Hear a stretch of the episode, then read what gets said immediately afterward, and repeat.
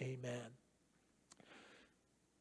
So, again, for our study this morning, what we're going to do is we're going to read the entire chapter. So, Acts chapter 3 uh, just puts things in context for us as we read the entire chapter. Acts chapter 3, verse 1. Now, Peter and John went up together to the temple at the hour of prayer, the ninth hour. And a certain man, lame from his mother's womb, was carried, whom they laid daily at the gate of the temple, which is called Beautiful, to ask alms from those who entered the temple. Who, seeing Peter and John about to go into the temple, asked for alms. And fixing his eyes on him with John, Peter said, Look at us. And he gave them his attention, expecting to receive something from them. Then Peter said, Silver and gold I do not have, but what I do have I give you. In the name of Jesus Christ of Nazareth, rise up and walk. And he took him by the right hand and lifted him up, and immediately his feet and ankle bones were uh, ankle bones received strength. So he, leaping up, stood and walked and entered the temple with them, walking, leaping, and praising God. And all the people saw him walking and praising God. Then they knew that it was he who sat begging alms at the beautiful gate of the temple. And they were filled with wonder and amazement at what had happened to him. Now, as a lame man who was healed held on to Peter and John, all the people ran together to them in the porch, which is called Solomon's, greatly amazed.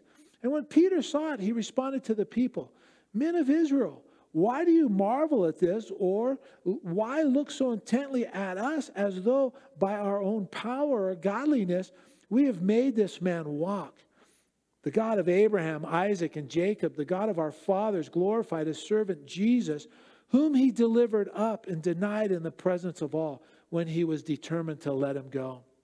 But you denied the Holy One and the just, and asked for a murderer to be granted to you, and killed the Prince of Life, whom God raised from the dead, of which we are witnesses. And his name, through faith in his name, has made this man strong, whom you see and know. Yes, the faith which comes through him has given him this perfect soundness in the presence of you all. Yet now, brethren, I know that you did, did it in ignorance as did also your rulers. But the, those things which God foretold by the mouth of all his prophets that the Christ would suffer, he has thus fulfilled.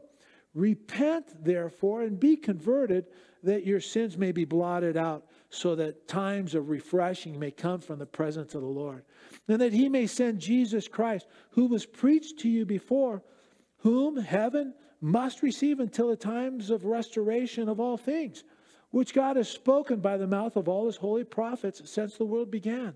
For Moses truly said to the fathers, The Lord your God will raise up for you a prophet like me from your brethren. Him you shall hear in all things, whatever he says to you. And it shall be that every soul who will not hear that prophet shall be utterly destroyed from among the people. Yes, all the prophets from Samuel and those who follow, as many as have spoken, have also foretold these days. You are sons of the prophets and of the covenant which God made with our father, saying to Abraham, And in your seed all the families of the earth shall be blessed. To you first, God, having raised up his servant Jesus, sent him to bless you in turning every, uh, away every one of you from your iniquities. Well, as you know, we've been in the chapter uh, 3 of the book of Acts now for a few weeks. And uh, we have this wonderful, this beautiful story of this lame man who was healed. And as a result of being healed, he, he begins leaping and jumping and praising God. It's such a beautiful picture. And as we've been studying in this chapter, we've been looking at a particular theme. And that theme is the characteristics or the traits uh, found in the people whom God uses mightily. And I think it's of primary importance for us to always remember, you know, that God uses ordinary people. God wants to use you and I in the work that He wants to accomplish here on this earth. And we, we must never lose sight of that fact. That's something that we always have to be reminded of. I strongly believe that God wants to use each of us in a greater way then we actually want God to use us, right? I mean, if you're a person who wants to be used by God, hearing that God wants to use you in greater ways than you want to be used, I mean, that should be music to your ears. It's act- it actually causes me to rejoice um, because I want to be used by God. I want my life to count for eternity. But as we continue our study this morning, uh, what we're going to do is a bit of review, looking back at what we've learned, and then we'll finish out this chapter this morning and, and we'll pick up on this theme. We'll continue with this theme. So, again, by way of review, we've seen in our study that God uses people who make prayer a priority in their life. Um, you may not know it, but whenever there's been uh, a great movement of God, a revival, or a great awakening, it's always started with God's people being stirred to pray, right? As you read about these great uh, movements of God, these revivals of the past, you see that each one of them has started when God's people uh, have been willing to press in and seek the Lord's face for a mighty move of His Holy Spirit. And it's one of the things that we've already seen here in the book of Acts, right? Prayer was a forerunner of God moving in a powerful way, of God pouring out His Spirit there on the day of Pentecost. The early church was committed steadfastly to prayer. Prayer leads to God moving.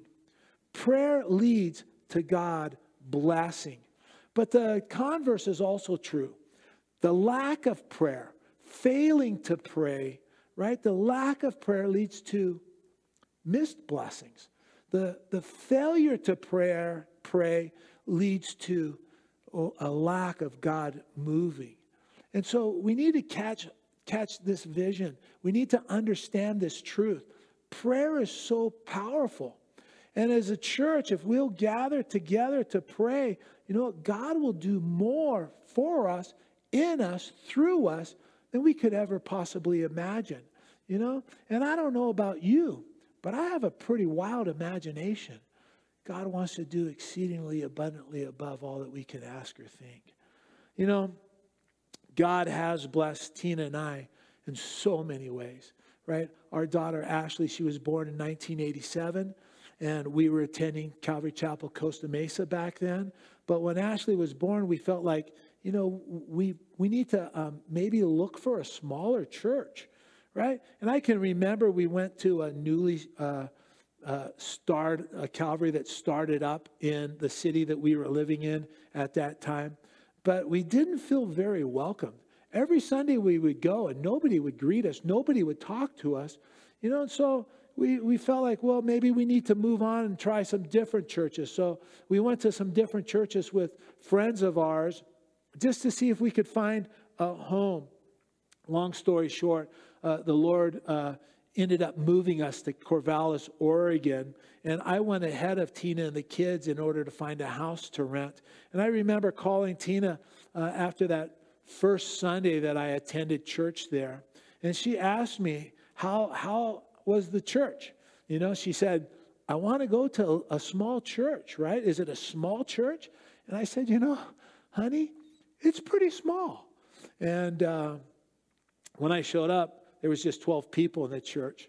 You know, and I actually showed up the week, that Sunday night that I showed up, the church gathered together and uh, decided uh, who their new pastor was going to be. A new pastor was coming in to take over the church uh, the same time that I showed up. And uh, the church chose Pastor Rob. He became one of my best friends. And, uh, you know, God did great things as Rob and I teamed up. You know, we started a prayer meeting in that little church, 12 people in the church. And there were many nights when it was just Rob and myself. And honestly, at one point, Rob, he became pretty discouraged and, and he even asked me if he thought we should continue to have a prayer meeting or if we should just scrap it. And I, I looked at him and I just said, you know, Rob, if you want to uh, stop praying, I mean, you go ahead, but I'm going to continue to pray. And Rob and I, you know, we pressed pressed through, and it wasn't long after that that the church caught vision for the prayer meeting, and the church began to grow. And, and, you know what? We're in a college town. Corvallis is a college town. Oregon State University is there. We're in a college town. We begin asking God to bring college students to church, to bring young families to church. And God opened a door for Rob and I to do a Bible study on the college campus. And that first night, there was just eight guys. We showed up the following week, and there were 40 kids present. The next week, the third week into this Bible study, there's 120 people present. It just blew up. It happened because of prayer. Calvary Chapel, Corvallis, it also exploded. It, it you know, reached a thousand people coming on a Sunday. In just a few years, four or five years, we experienced an amazing revival in the, in, uh, the town of Corvallis, in the church. And it all started with prayer. And uh, I'm a believer in the power of prayer. I believe that God moves when his people will pray. And we need to be a praying people. We need to be a church that's quick to initiate prayer. We need to be people that believe in the power of prayer. Like I said, I believe in the power of prayer. I believe it's one of the greatest gifts God has given to the church. But sadly, it's the gift that is often too frequently um, neglected. You know, again, I'm praying God would make us a praying church. I'm praying that we would have prayer meetings and, you know, people who are experiencing some crisis in their life know that they can come to the prayer meeting and the body would come around them, surround them, lay hands on them, and lift them up in prayer. Boy, that, that's a prayer of my heart. You know, the people that God uses mightily are people who are committed to prayer.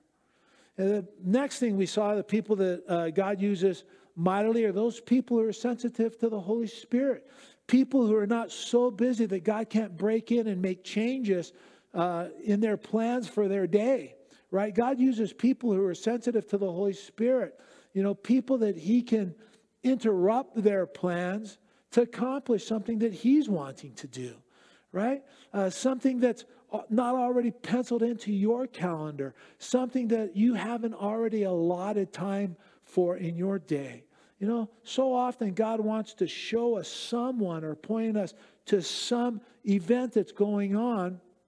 And if we're just rush, rush, rush, like the March Hare in Alice of Wonderland, you know, we're going to miss out on what the Lord's wanting to do. We're going to miss out on tremendous blessing. God forbid that when He prompts us to reach out to someone, to tell them that Jesus loves them, or to share a Bible verse with them that He's placed upon our heart, you know, God forbid that our response is, Lord, I don't have time. I mean, that's just going to turn into some long conversation. And you know, I got to get home for Dancing with the Stars or whatever uh, that television program is some of the best conversations, some of the best witnessing opportunities I've had is when, you know, uh, I pushed aside my schedule just to follow what the Lord was prompting my heart to do. The next thing that we saw uh, of those God uses mightily are people who are willing to be bold. Okay? Uh, you know, we can't allow to allow fear to creep into our hearts and shut down our witness.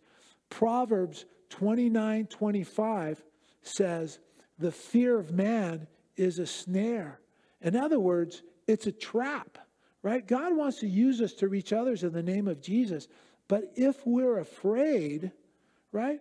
Afraid uh, that they don't want to hear about Jesus, if we're afraid of rejection, um, if we're afraid of what they might think of us, you know, uh, I don't mean to be hard hearted about it. I don't mean to put too fine a point on it. But hey, guess what?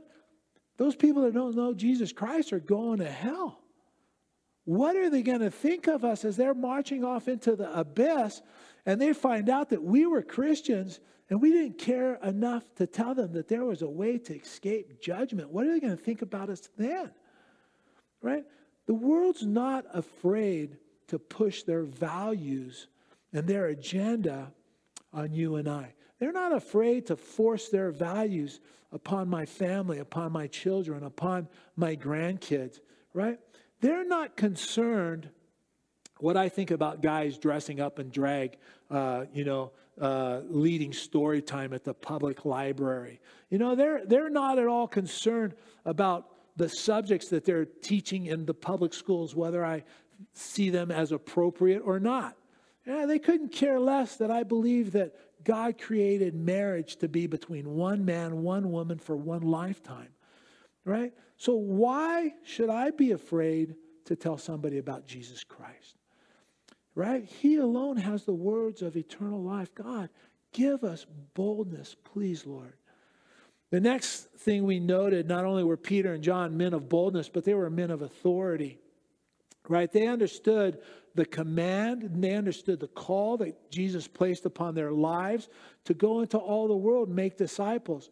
They understood that they were given authority to make disciples and then to teach them to observe all things that Jesus had taught right? They understood that there's power in the name of Jesus, just this mountain moving power in his name. The name of Jesus is like no other name.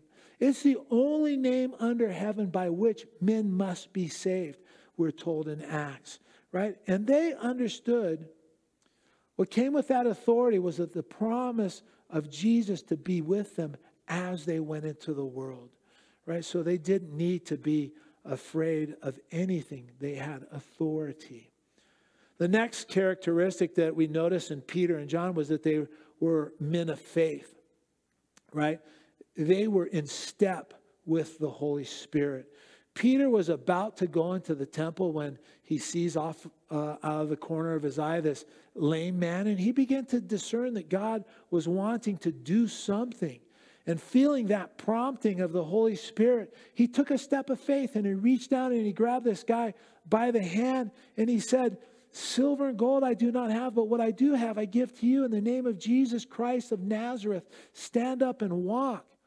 You know, it would be a great mistake for you and I to think that it was somehow easier for Peter to do that. I mean, after all, I mean, he's an apostle.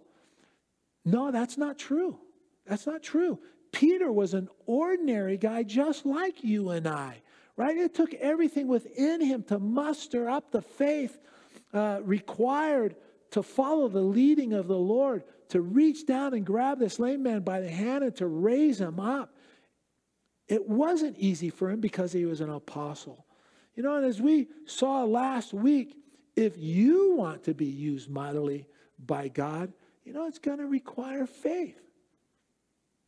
It's going to require us being willing to step out of the comfort zone, right? It's not going to be easy for any of us. It's not easy for any of us at all, but it's going to be so worth it. How I desire to be a church filled with people, just part of a church that's just filled with people who are willing to attempt great things for God while expecting great things from God, right? I want us to be a church that we're willing to step out in faith and do something so radical that if God's not in it, it's doomed to failure, right? Walking through life, living by faith, is really just the most exciting life that we can ever experience, right? Because you never know what God is going to do. You never know who God is going to place in your path uh, for you to minister to. And, and just being part of what he's doing is a blessing in and of itself. Well, the next thing we noticed about Peter and John is they were men of humility.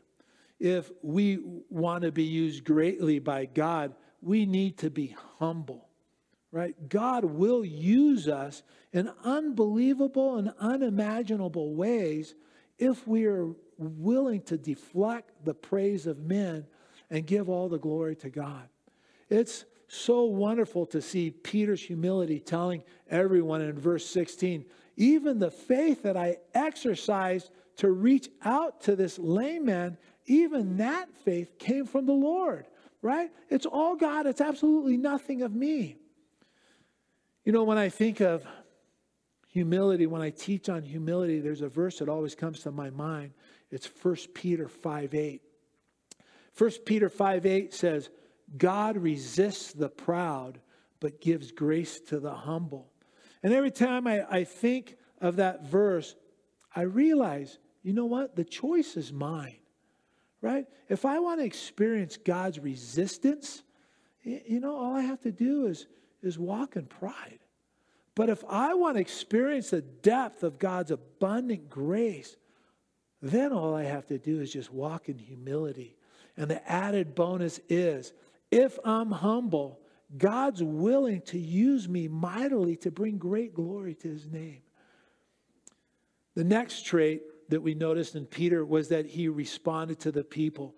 Peter noticed that the people began to run over to him, and he discerned that God was opening a door for him, right?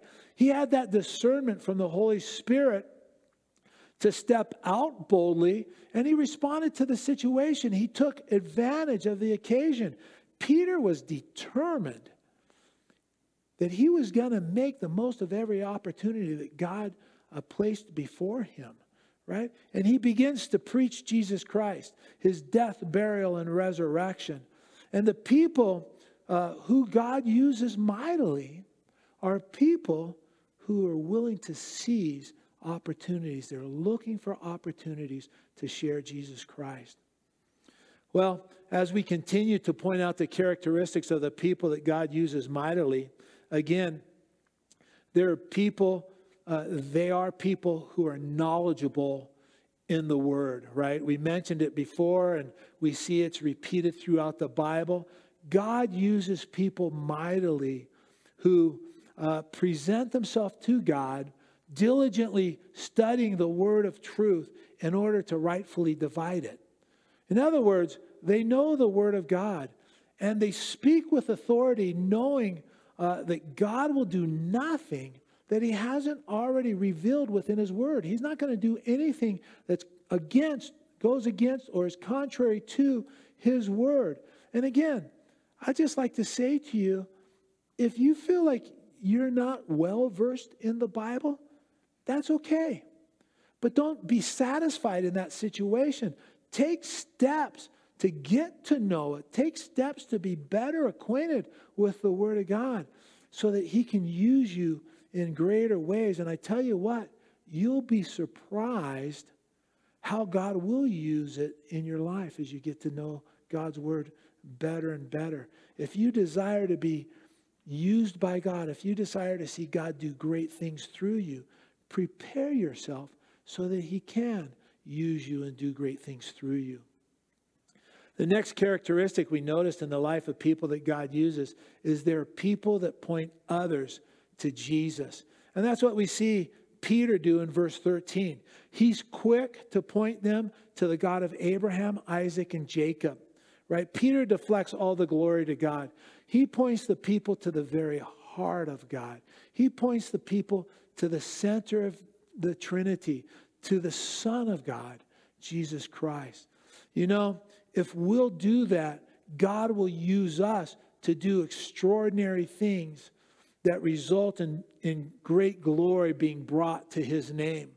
I believe so strongly, I believe it so strongly. I, I base my Christianity uh, on this that God wants to use us more than we want to be used. Right? God wants to do greater things through us than we want Him to do.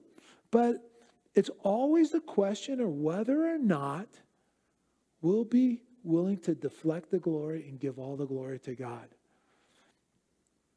God, if God uses you the way He wants to, will you be quick to give Him the glory? Or will you give him most of the glory and keep a little bit back for yourself?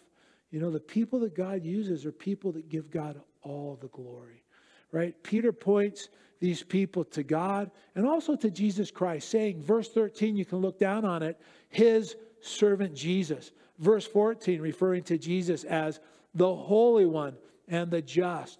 Verse 16, Peter calls Jesus the Prince of Life. And again, it can be translated the source of life because true life is only found in Jesus Christ. And then in verse 18, Peter declares Jesus to be the Messiah by calling him the Christ. Verse 22, Peter declares that Jesus is the prophet like Moses. And we'll get into that in a few minutes. We'll talk about that.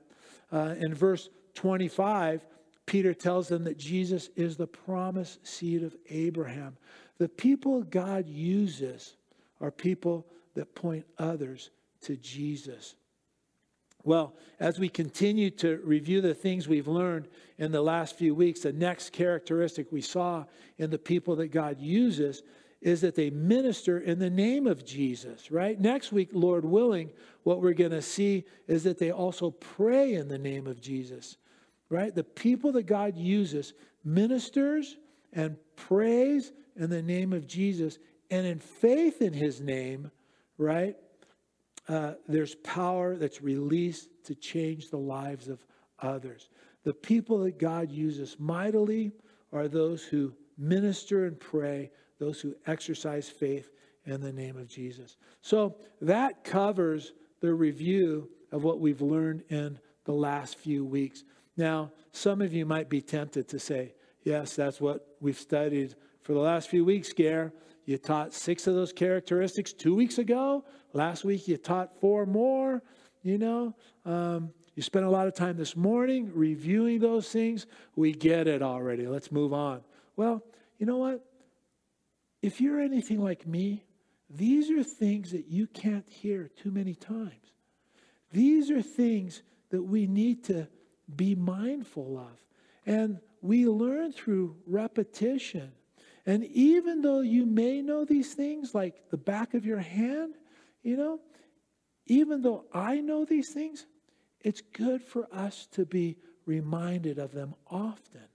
So, as we continue in Acts 3, I want to add to those traits, uh, those characteristics, a few more that we find in this chapter. I didn't mention the next one before, but the people that God uses mightily are people who have eyes for individuals. Peter and John, they're willing to stop what they're doing in order to minister to a single man. Right? Sometimes we get in a place where we begin to think, you know, it's just hopeless. What can I do uh, that's of any value? I'm not a pastor. I'm not an evangelist. You know, I don't have any idea how to start a ministry to help people in need. And sometimes we just give in to that temptation and give up.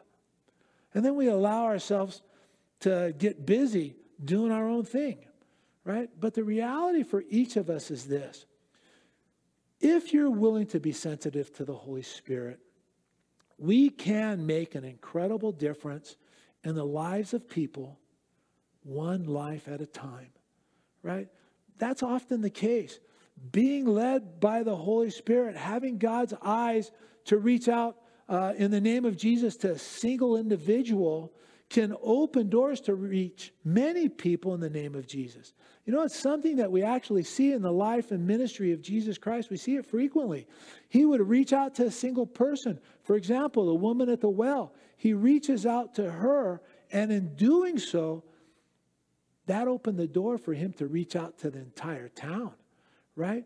We need to learn to have eyes for the individual that God wants to minister to. You never know what God is going to do. You never know who He has for us to minister to. You know, it's a wonderful way to go through our day, just seeking the Lord. Lord, who would you have me speak to today? You know, who, who would you have me encourage today or invite to church Sunday? God wants to use each of us to reach others, to reach this world, actually. And for most of us, that's going to happen one soul at a time. We're not all called to teach a Bible study, we're not all called to be pastors of a church, but God has called us to be sensitive to His Spirit, to reach out to others. Again, one person at a time, right? it's a wonderful way to enter into each week, looking for that one person that God wants to put in your path for you to minister to. Well, we want to pick up our study now in verse 19. The lame man is healed. Peter seizes this opportunity to preach. And, and you know what? Uh, a changed life, someone like this lame man whose life has been touched by Jesus, that's just an incredible witness, right? It's undeniable. And everyone knew this lame man and knew, you know, uh, that he was the beggar at the beautiful gate. Now he's on his feet, he's walking, he's leaping and praising God. And as people see it, a couple turn and they start walking over towards Peter and this lame man. And as they do, you know, they see somebody else, they begin asking other people, Hey, do you see what I'm seeing? And all of a sudden, a few more start walking over. And it turns into a few hundred. And then a few thousand are there surrounding Peter and this John and this lame man, pressing in to see what happened.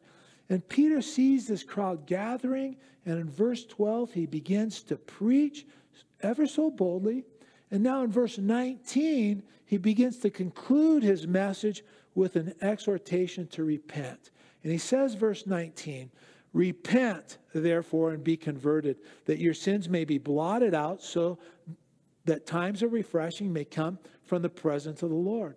In order to be saved, there must be repentance. And you know, God can't do that for you. God can't do that for anybody.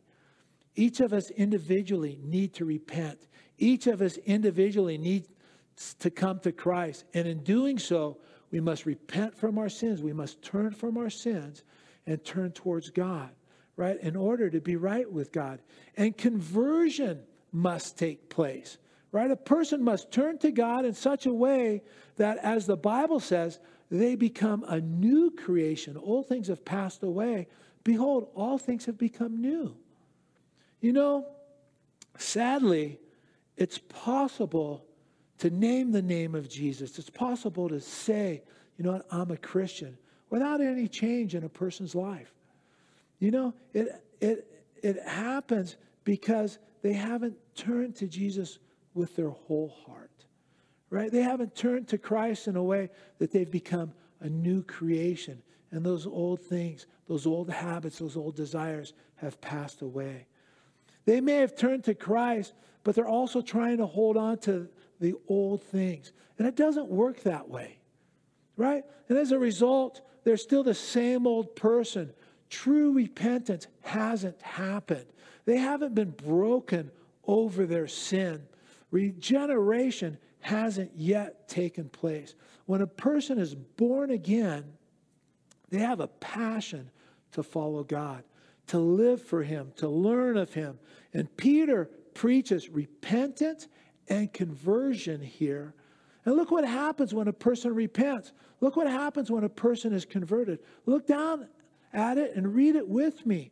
It says, Your sins will be blotted out, or literally wiped away.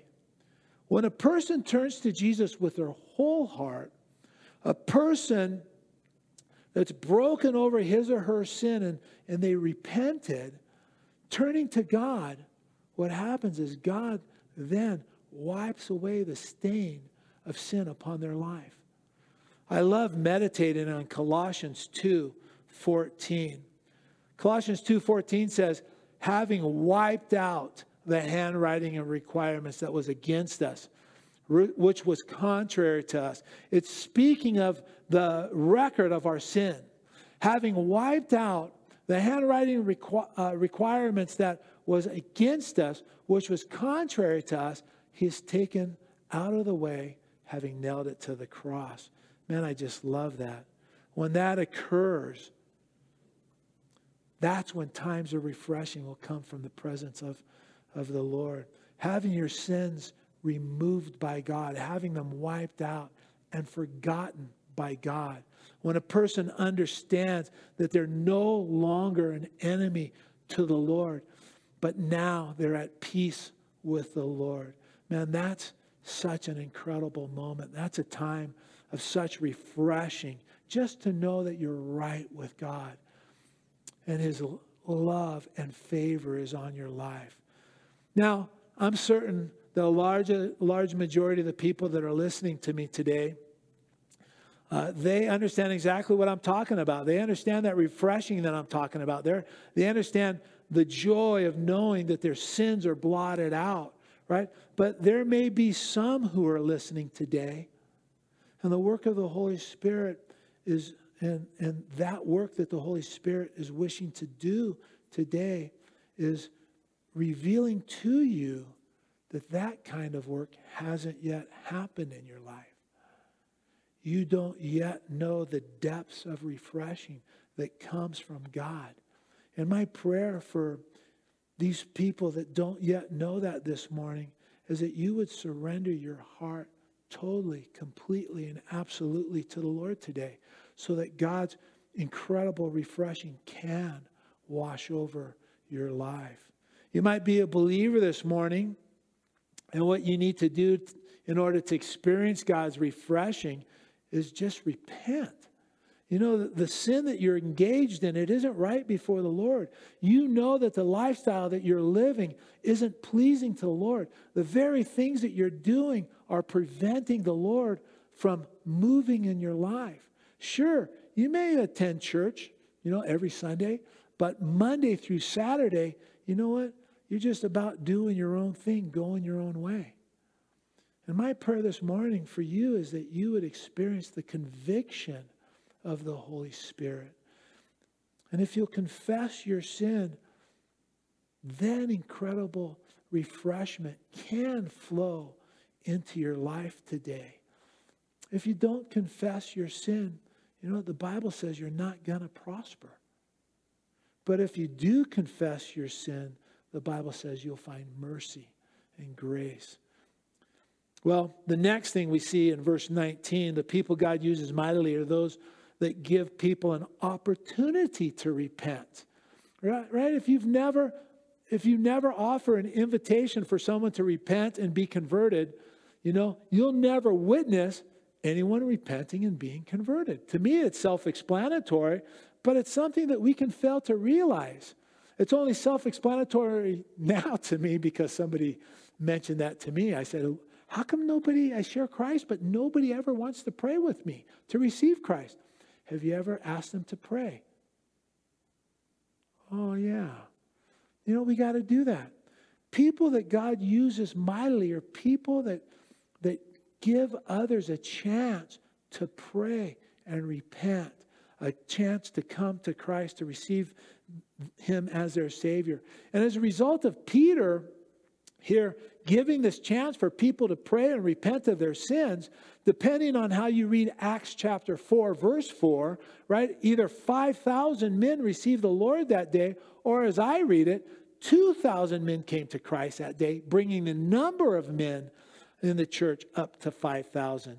Every time we share Christ with others, we need to ask them if they'd like to pray, repent of their sins, and receive Christ. And if you'll do that, I promise you, you'll be surprised because as you do that, you'll see that God will bring people to you that His Spirit has been working on and preparing to give their heart to the Lord. Verse 20 says, and that he may send Jesus Christ, who was preached to you before. Peter is simply saying here, You've heard all this before, right? You've heard Jesus preach to you uh, that he is the Messiah, you know, that he is the only way of salvation. And I'm not saying anything that you haven't already heard. In verse 21, he continues, Whom heaven must receive until the times of restoration of all things, which God has spoken by the mouth of all his holy prophets since the world began. Peter's saying, Jesus has been preached to you. He's now in heaven, but he's coming again. And the Bible tells us what the world will look like when Jesus does come again. And Jesus is coming soon, I believe. He's, he's coming again, and it's very soon. I believe we're living in the last days that are leading up to the return of Jesus Christ. And when he comes, He's going to restore all things. And here's a news flash for you. Uh, you might want to write this down. Grab a notebook, grab a pencil, a pad of paper, whatever. You might want to write this down. The devil is not going to win. You know what? Sin is not going to keep God's plan uh, from coming to pass. The Bible clearly says that there's coming a new heaven, a new earth in which righteousness dwells. And this is what Peter is talking about Jesus returning and restoring all things as he establishes his kingdom here on the earth. But look closely at what Peter says in verse 21. He says, Which God has spoken by the mouth of all his holy prophets since the world began. Peter re- is repeating something that he said earlier in verse 18. You know, we need to pay attention to those things that are repeated. As we study the Bible, we need to be looking for those things, noticing those things that are repeated, because again, God knows that repetition is the key to learning. So look back at verse 18, right? He says, But those things which God foretold by the mouth of all his prophets that Christ would suffer, he is thus fulfilled. Peter repeats this twice. In verse 21, he says, God has spoken by the mouth of all his prophets. And if you go back to Acts uh, 1, verse 16, you see it again.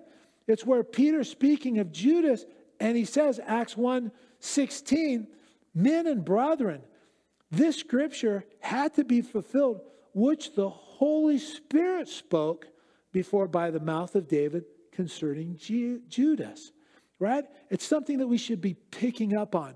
Peter had a very strong conviction that the Bible was, in fact, the inspired Word of God, right? That it was actually God speaking through uh, his prophets. It was God who was speaking through David. It was God who spoke through the mouth of all of his prophets. And Peter understands this and repeats it over and over again.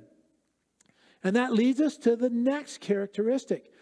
The people that God uses are the people that understand that the Bible isn't just a book written by men, right? They understand it to be God breathed. They understand it to be the very Word of God. And Paul affirmed this very thing in 2 Timothy 3:16 when he wrote, "All scripture is given by the inspiration of God or literally God breathed." Right? Because they are God breathed, they are profitable to teach us doctrine, they're profitable for reproof, for correction, and instruction in righteousness as we turn to the scriptures to guide us through our day. Paul goes on in the very next verse, 2 Timothy 3:17, that because and says because the word of God is inspired, um, they make us complete, thoroughly equipped for every good work. Paul understood that the word of God was alive. It's not some dead book written, you know, way back, some distant past, right? No matter how many times you've read the Bible, God is always speaking through it, right? For those of us that have read the Bible over the years, given themselves over the years to the study of the Bible, I find it quite amazing, and, and you too, if that's a description of you, you'll agree with me.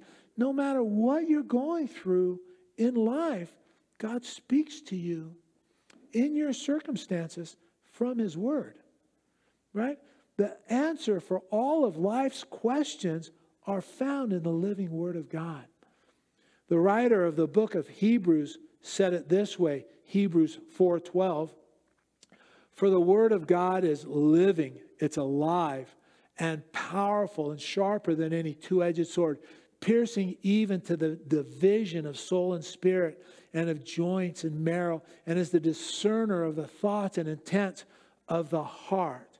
In other words, God's word can touch you so deeply, deeper than you could ever imagine.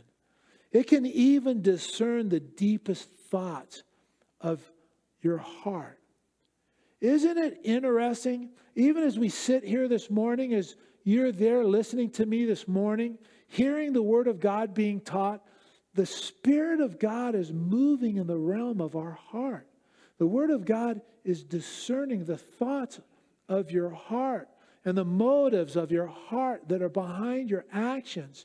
And the writer of the book of Hebrews continues in Hebrews 4:13 saying, "And there's no creature hidden from his sight, but all things are naked and open to the eyes of him to whom we must give account." It's an amazing thing as we take time in the morning, we take time in our day to be in the Word of God things are being laid naked before God. Everything in our lives are open to the eyes of Him whom each of us will stand before one day. If you're not walking close to the Lord this morning, if your walk isn't what it should be, my prayer for you this morning is that you would allow Him to deal with the thoughts of your heart, the thoughts and the intent of your heart. That you would allow the Spirit of God to deal with the true motives and desires of your heart that are crowding Him out. Only you and the Lord know where you're at this morning, and I pray that you allow Him to just speak to you this morning about your heart. He sees your heart this morning, and it's up to you.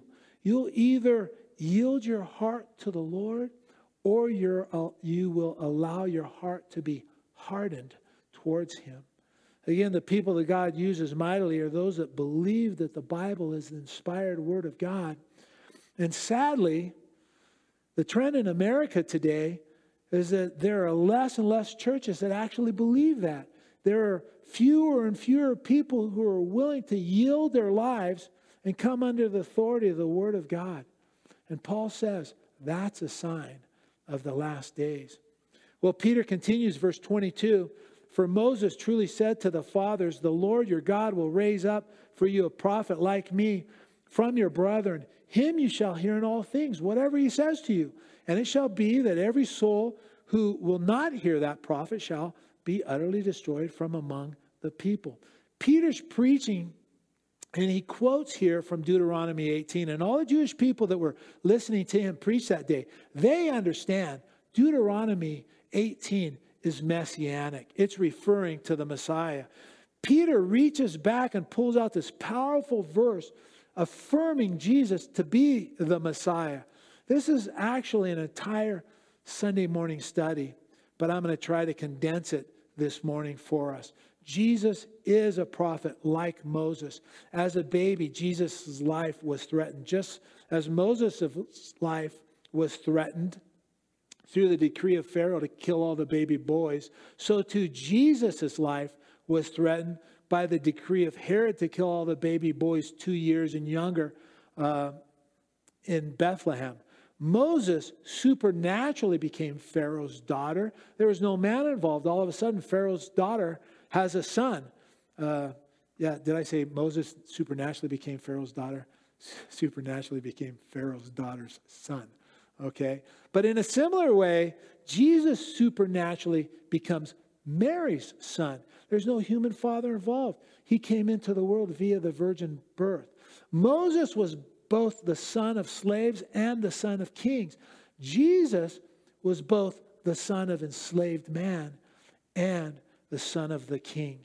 Moses' childhood was spent in Egypt. Jesus' childhood was spent in Egypt. Moses was rejected by his brethren as a promised Savior at his first coming to them. So too, Jesus was rejected by his brethren, the Jews, as their promised Savior in his first coming. Moses was rejected by his brethren when they uh, uh, and then went to the land of Midian. So too, Jesus, when he was rejected by his brethren, the Jews, took the gospel in, uh, to the Gentile territories uh, there in northern, uh, north of Israel. After being rejected by his brethren, Moses took a Gentile bride, Zipporah by name. So too, Jesus, after being rejected by his brethren, uh, the Jews, he took a Gentile bride, the church. Moses returned to his brethren a second time and delivered them and that's when they received him. And that's exactly what's prophesied regarding Jesus' second coming. It's during Jesus' second coming that his brethren, the Jews, will receive him as their deliverer. Moses publicly defeated Pharaoh, the ruler of the world, and his armies. Jesus publicly defeated Satan, the ruler of this world, and all of his principalities and powers. Moses, the deliverer, set all the people free from a life of slavery. Jesus, the deliverer, came to set us free from a life of slavery to sin. Moses delivered God's people by the blood of the Lamb. And it's through Jesus, the Lamb of God, we're delivered through his shed blood. Moses led uh, God's newly redeemed people through the waters of the Red Sea, where Jesus is the one who leads newly redeemed people through the waters of baptism. Moses was the one mediator between God and Israel. Jesus is the one mediator between God and man. Moses was the mediator of the old covenant uh, made with Israel. Jesus is the mediator of the new covenant. The Bible says a better covenant that God made with this church. Moses loved the people of Israel more than his own life. He was willing to die for them. Jesus loved us more than his own life. He did die for us. Moses, in regards to the tabernacle, finished the work. Jesus cried out from the cross, It is finished. Moses returned to the earth a second time in glory. Where did that happen? Where did that happen? The Mount of Transfiguration, right? Moses is there with Jesus and Elijah in their glory. So too, Jesus is coming again in all of his glory. Moses was a shepherd, a mediator, an intercessor, a prophet, a priest. He ruled as a king, he was a judge. All of it prophetic of Jesus Christ. Again, that's a whole uh, Sunday morning of studies. Uh, there's so much I'm leaving out, um, but this is what Peter is preaching, saying, For Moses truly said uh, to the fathers, The Lord your God will raise up a prophet like me from the brethren. Him you shall hear. Do you remember what God said there on the Mount of Transfiguration that day? Right? Do you remember what he said? He said, This is my beloved Son in whom I am well pleased. Hear him. Jesus is the prophet that Moses spoke about. Hear him. Right? You may be listening this morning, you know, wanting to hear from God. And this morning, he's saying to you, Jesus is my beloved son. Hear him. Peter goes on in verse 32, or sorry, 23. And it shall be that every soul who will not hear that prophet shall be utterly destroyed from among the people.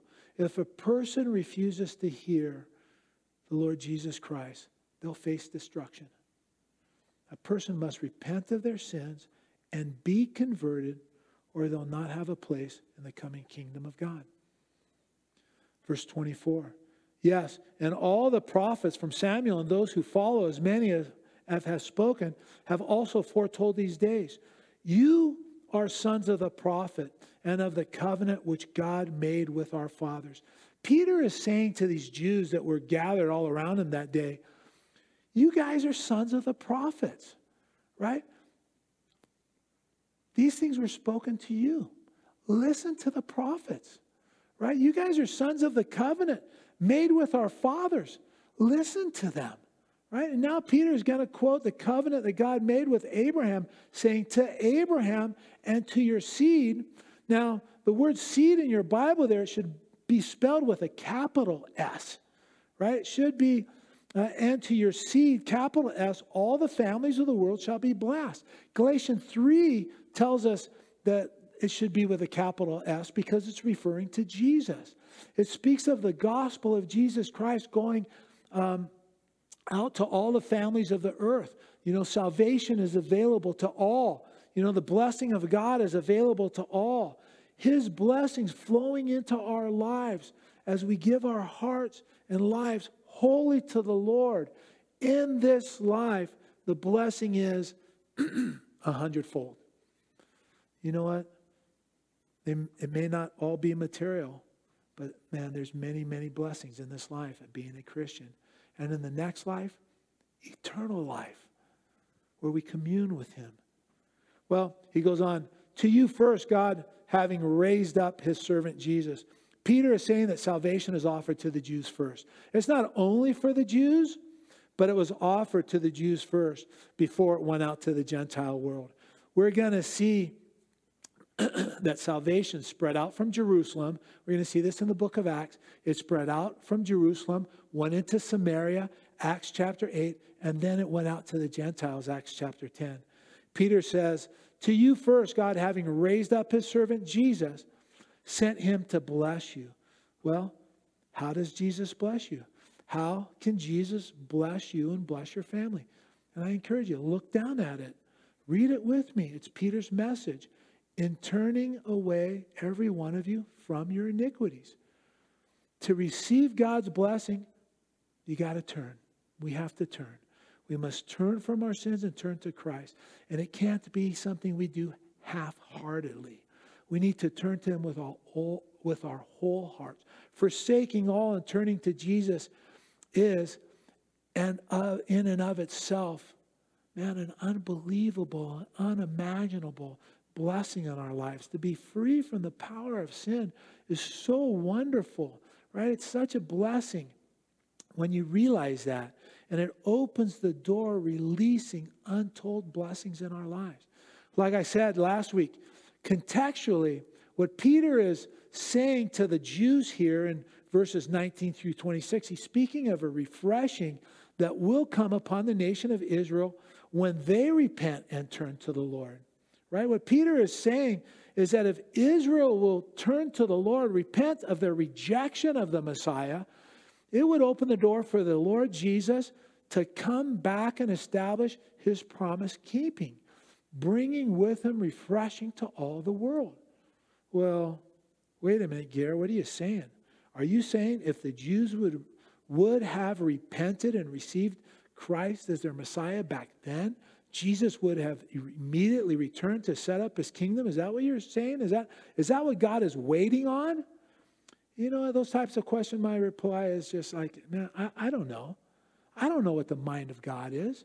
But what we do know is that Jesus said to the nation of Israel, You shall not see me until the time comes when you say, Blessed is he who comes in the name of the Lord.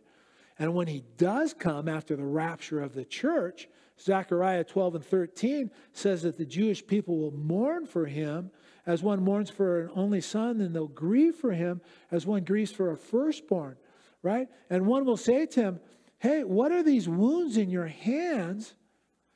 And he'll answer, These with which I received wounds in the house of my friends, right? At that time, all Israel will be saved, right? But not until the times of the Gentiles are fulfilled.